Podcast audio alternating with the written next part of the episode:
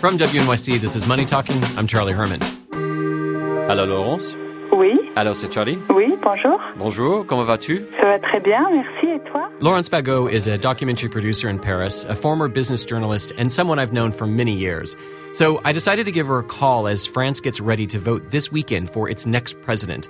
And they're facing a choice between the independent centrist Emmanuel Macron and the far right nationalist Marine Le Pen. What is the mood like in France? I would say that the mood of French people has been very tense since the past few weeks, and especially since the first round.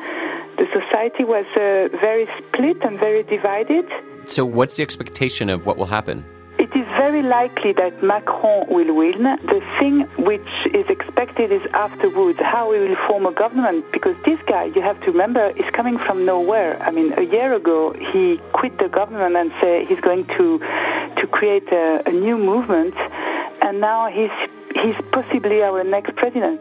There are a lot of echoes in this presidential campaign to our recent one, but of course there are differences too. And what the French face is a choice about how much they support the European Union. And a vote for Le Pen may be indicating that France is looking for the Frexit. Well, to understand what this election means, especially here in the United States, I turn to Rana Foroohar with the Financial Times and Rob Cox with Reuters, who joins via Skype. And Rob, just to put it out there, Americans are really not so good at paying attention to what happens in other countries, especially presidential elections. Why should we watch this one closely?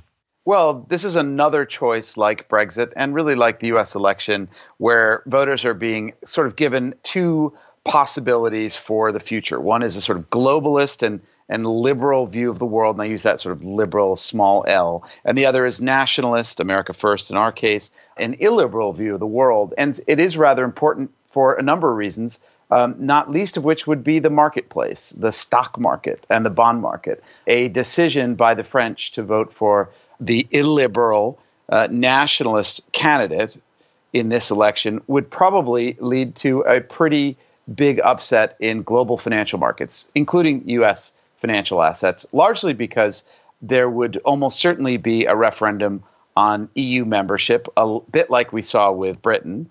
Uh, and that would be hugely destabilizing for the global economy and for, for markets. Well, even if Le Pen doesn't win, is there the, the, the worry that these issues don't go away just because she's not president? You know, in a way, it's like if you keep stretching the, the, the T-shirt, it loses its form altogether. You know, if you keep pulling at the EU and what it's about, does it at some point begin to just start to collapse on its own? If there's Le Pen victory, absolutely the thread gets pulled apart because France and Germany together were the creators of the European Union, you know, way back to the 1950s, the coal and steel union that was meant to keep Europe from ever being in conflict again. So if that goes, big trouble. But even with a Macron victory, you still have these questions to resolve is this going to be just some sort of loose economic union, which I personally think can't hold, the center will not hold in that case, uh, or is it going to be a real political integration? And it's an interesting moment because with Brexit happening, I think there could be an opportunity if Macron wins for Europe to come together and say, okay, we're going to regroup, we're going to recommit to this project. But if that doesn't happen, then I think it's very possible the next five years you could see a disintegration or at least a change in the membership of the Eurozone. I'm I'm kind of a bull on Europe at the moment. I actually think you know you have a moment here where we've got the Netherlands, potentially France, and almost certainly Germany in September, basically electing pro EU governments and giving them mandates to move forward over the next you know four, five, and six years.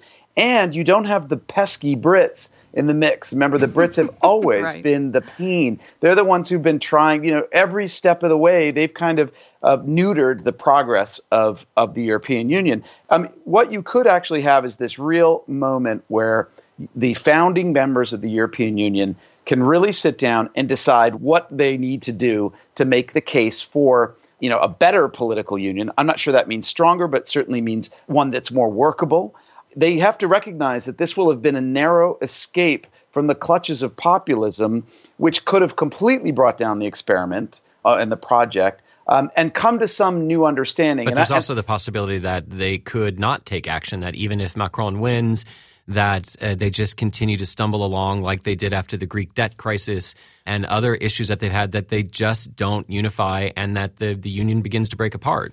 I think that's a real possibility. And there are a couple dominoes already in place. I mean, the public finances in Italy are a disaster. Italy is ripe for a debt crisis. Uh, German banks are not uh, the monetary policy environment. It's very low rate environment. It's hard for banks to, to earn money right now. I mean, all of this is to say that we could see another round of the European debt crisis unless you see a strong political coming together. And I think that that means that Germany has to say, you know what, we're committed. We are going to be one Europe. We're, and, and Europe itself is going to ultimately, I think, have to commit to integrated fiscal policy, tax policy. That's a big deal. You know, I mean, these are countries that were never founded on the same basis as America was, as lands of immigrants. Um, they're very different cultures. They have very different economic situations, which, um, you know, understandably require different solutions. So it, it's a big deal. It's a big lift. I think that that's what's going to be required to avoid another round of the debt crisis. And even though um, everybody's a little bullish on Europe right now because they're in cyclical recovery, I mean, the economy is kind of in a normal upswing after a period of not doing so well for several years. The growth picture longer term isn't all that great. So we had the Brexit, we had Trump winning the presidential election. If Le Pen loses this election, does that signal to you that this recent wave of populism may be fading? I think that yes, in terms of this round of candidates, but when I look at the underlying economic factors that push populism, slow growth, uh, young populations that have still double digit employ- uh, unemployment in many, many countries, um, tech based job disruption.